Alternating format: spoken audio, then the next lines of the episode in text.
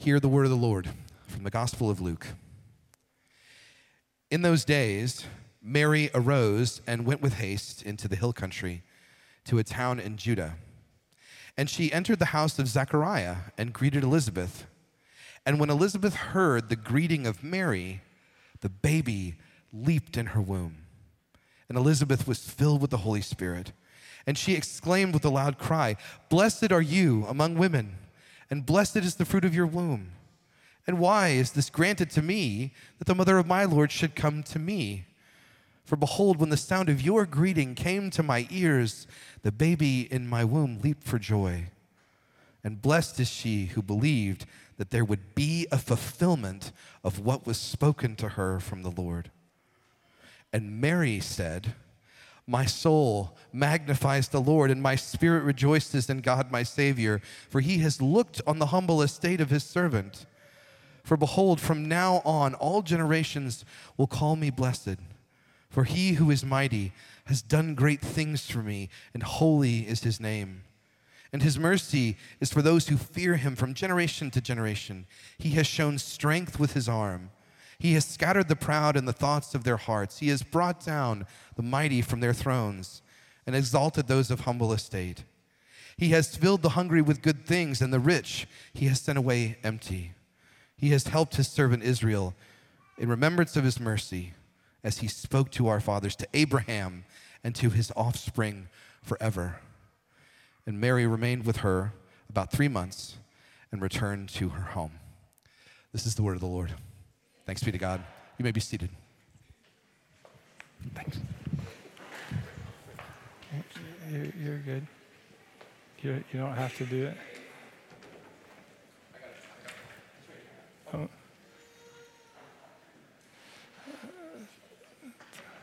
Somebody's keys?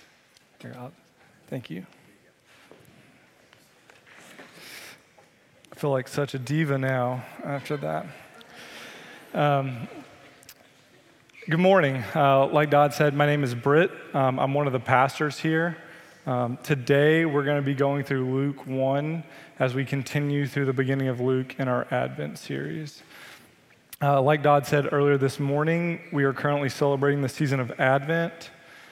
Um, in this season, we long for and remember the coming of our Lord Jesus.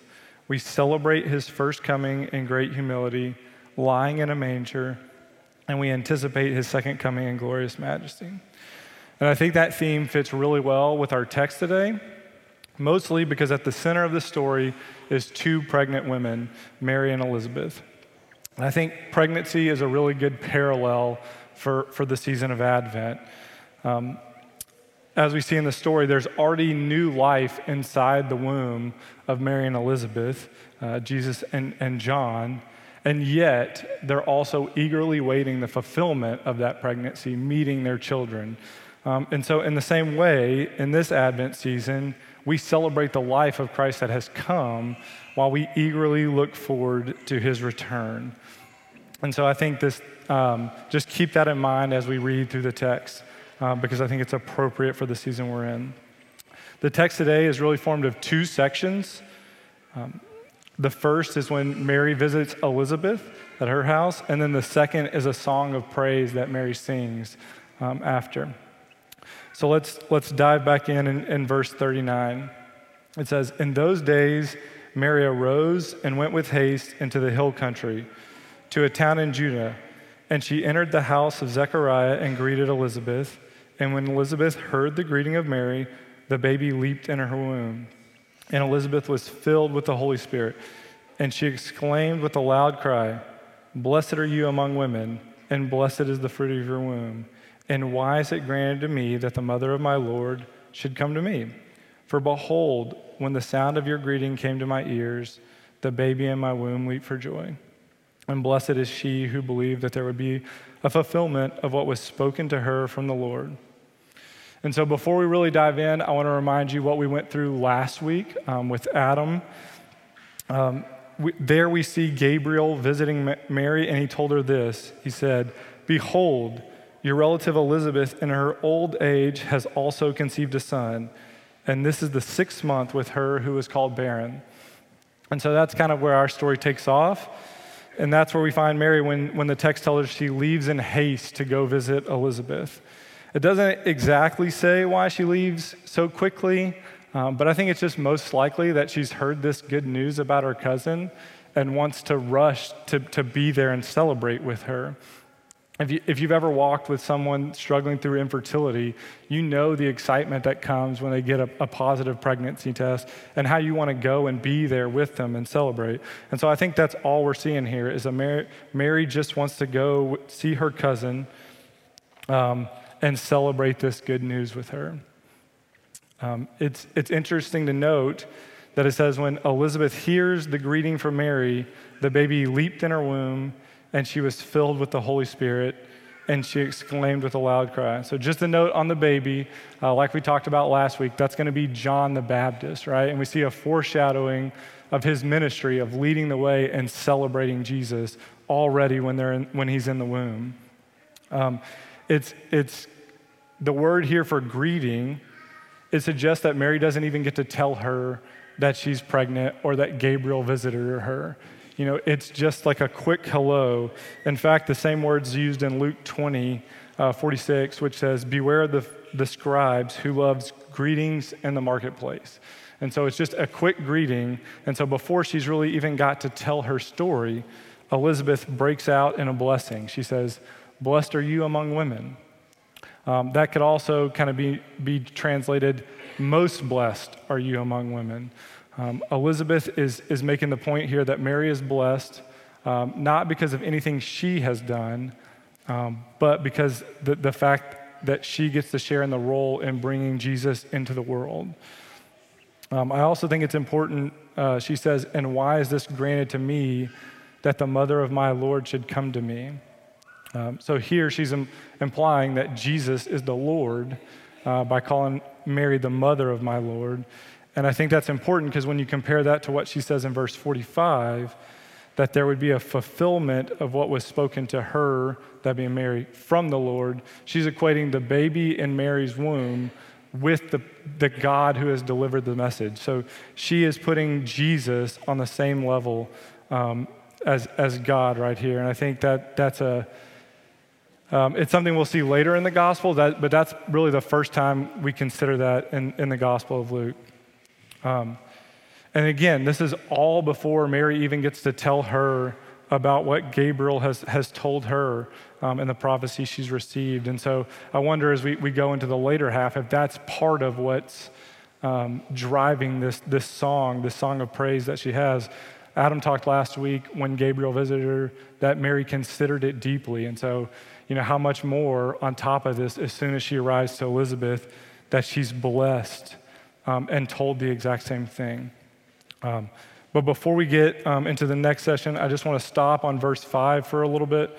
Um, it says, And blessed is she who believed that there would be a fulfillment of what was spoken to her from the Lord.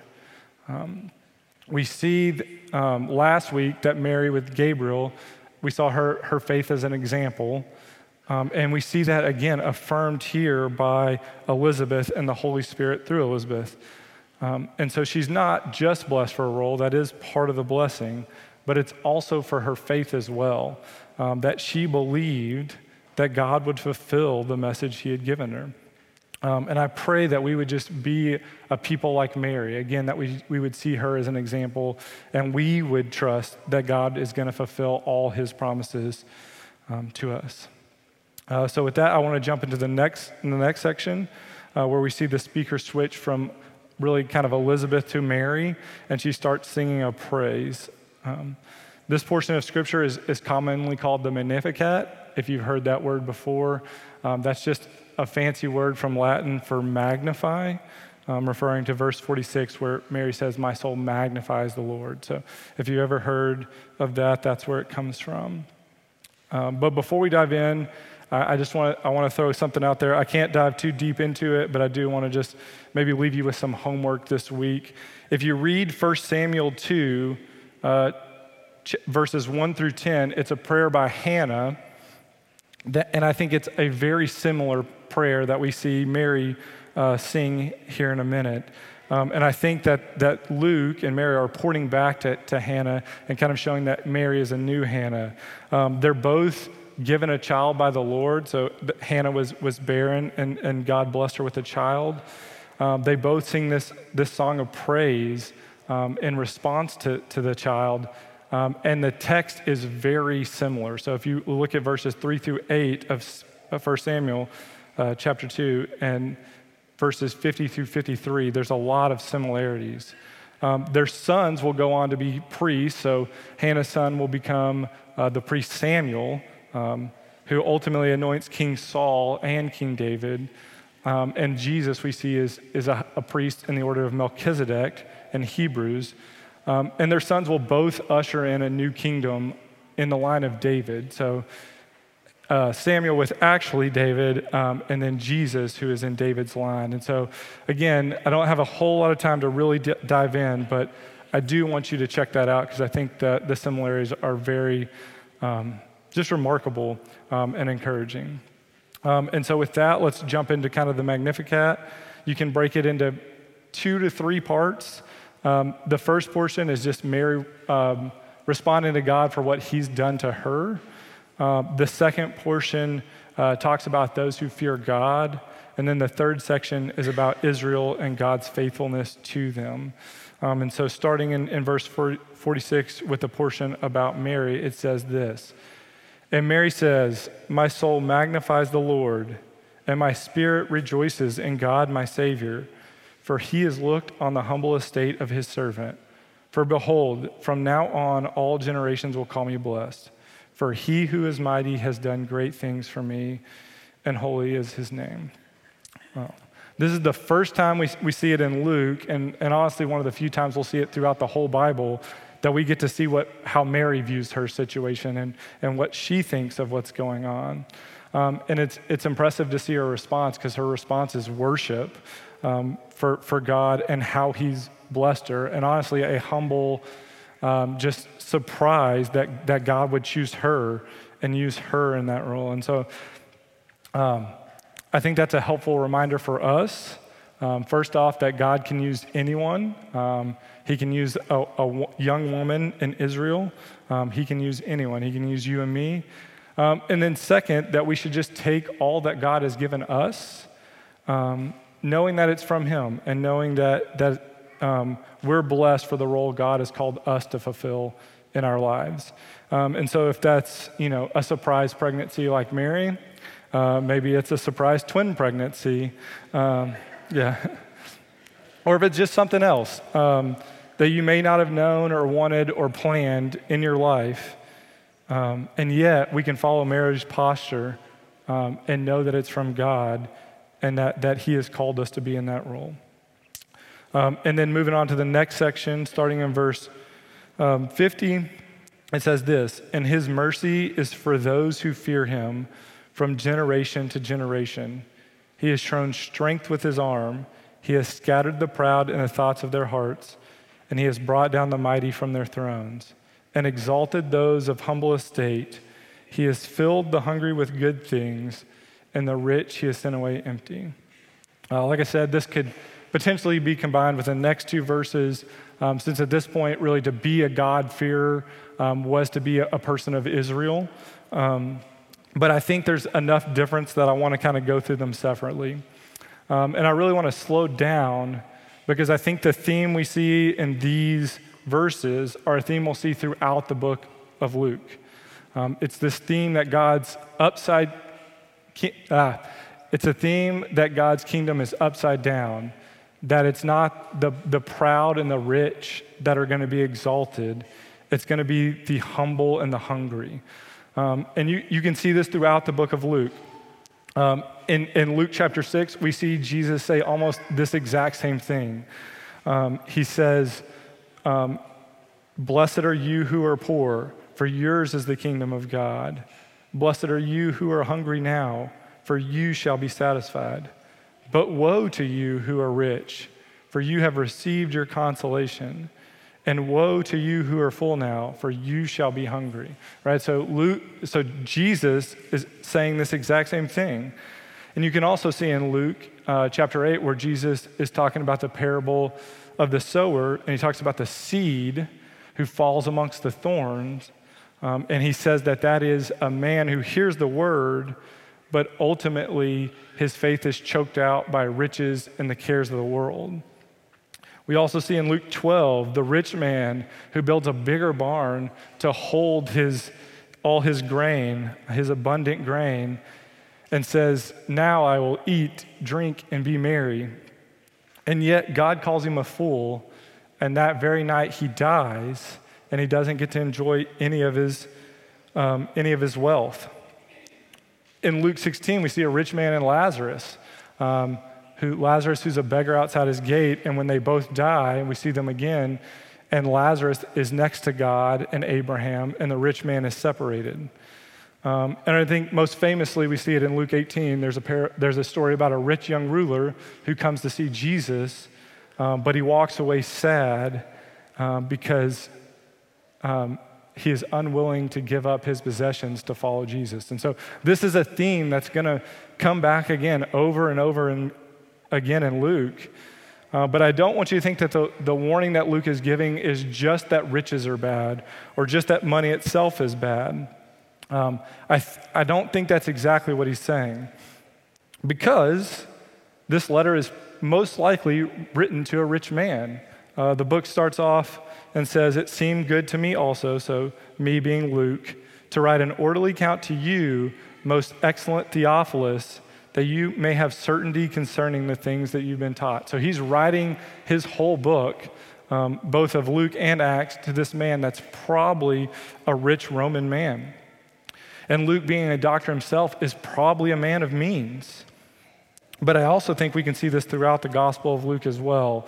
In Luke um, 8, we see rich women who travel around with Jesus and they use their money to support the ministry of Jesus.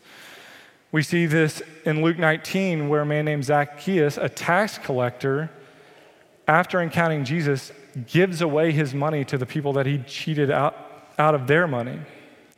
And we also see it in Luke 10 with the Good Samaritan who uses his wealth to take care of the man he founds um, on the side of the road to Jericho.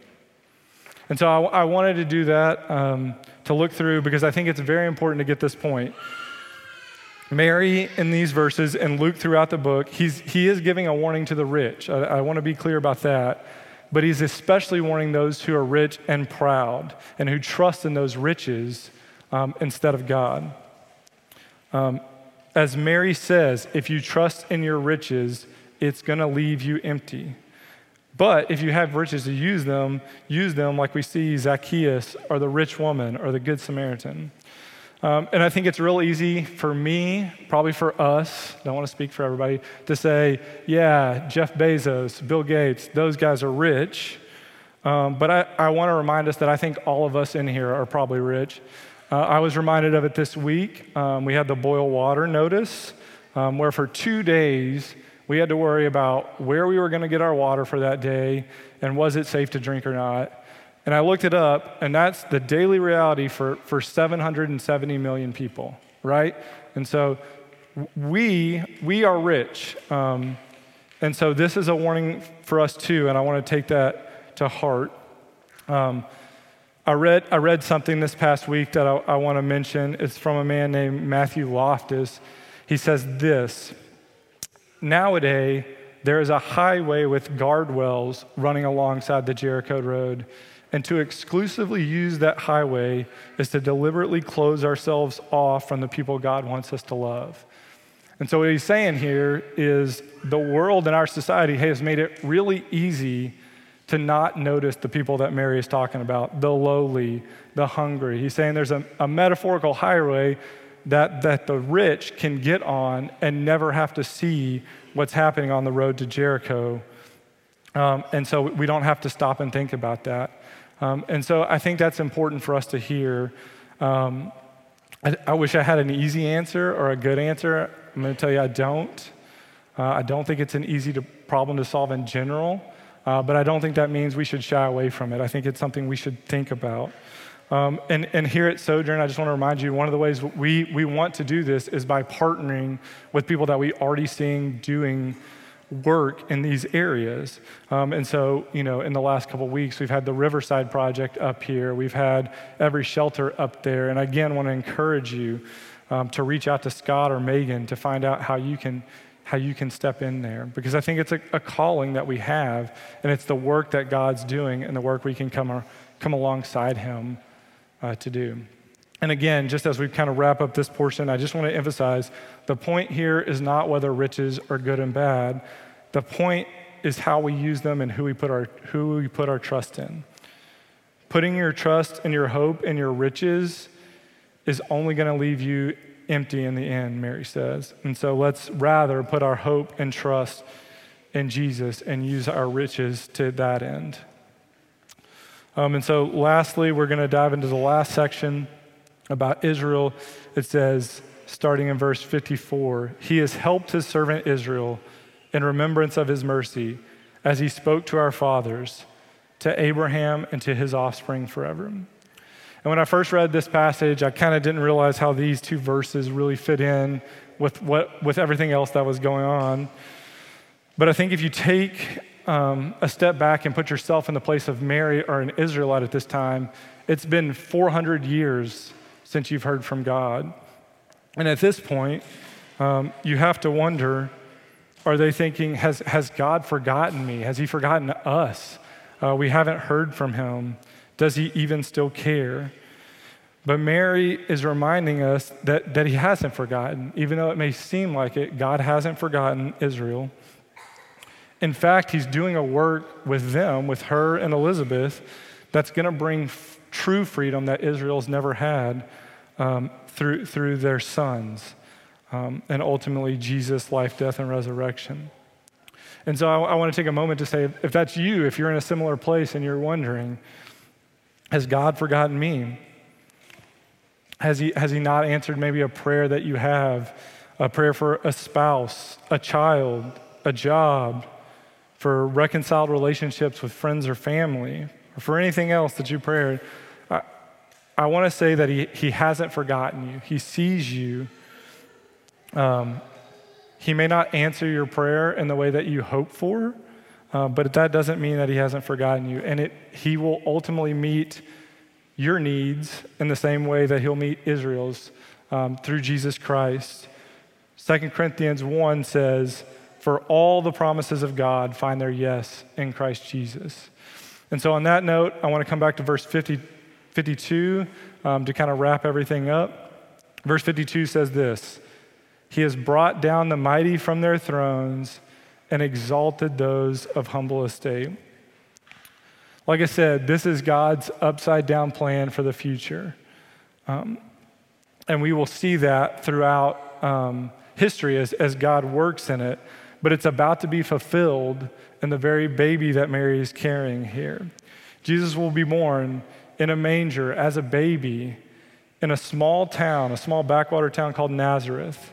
And he's ultimately going to get put to death in the most humbling way possible on a cross between two thieves. And yet, Mary's song will be fulfilled. Philippians 2 8 through 10 says this And being found in human form, he humbled himself by becoming obedient to the point of death, even death on a cross. Therefore, God has highly exalted him and bestowed on him the name that is above every name, so that at the name of Jesus, every knee should bow in heaven and on earth and under the earth, and every tongue confess that Jesus is Lord to the glory of God the Father. Jesus is our, our true example in this Advent season. Like I said, we can rejoice in his coming as a humble man, his death, his resurrection, and all that has brought us while we also wait and long for him to come in glory.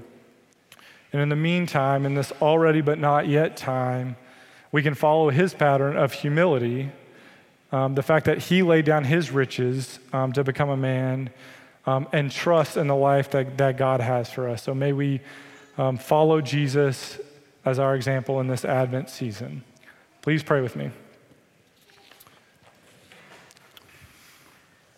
Father, Make us humble like Mary. God, that we will see your will and your plans for us in this life as a blessing. May we notice and exalt the lowly and feed the hungry and join in the work you, you are doing here. May we not hope in our riches or abilities, but in the life, death, and resurrection of your Son. We ask this all in Christ's name. Amen.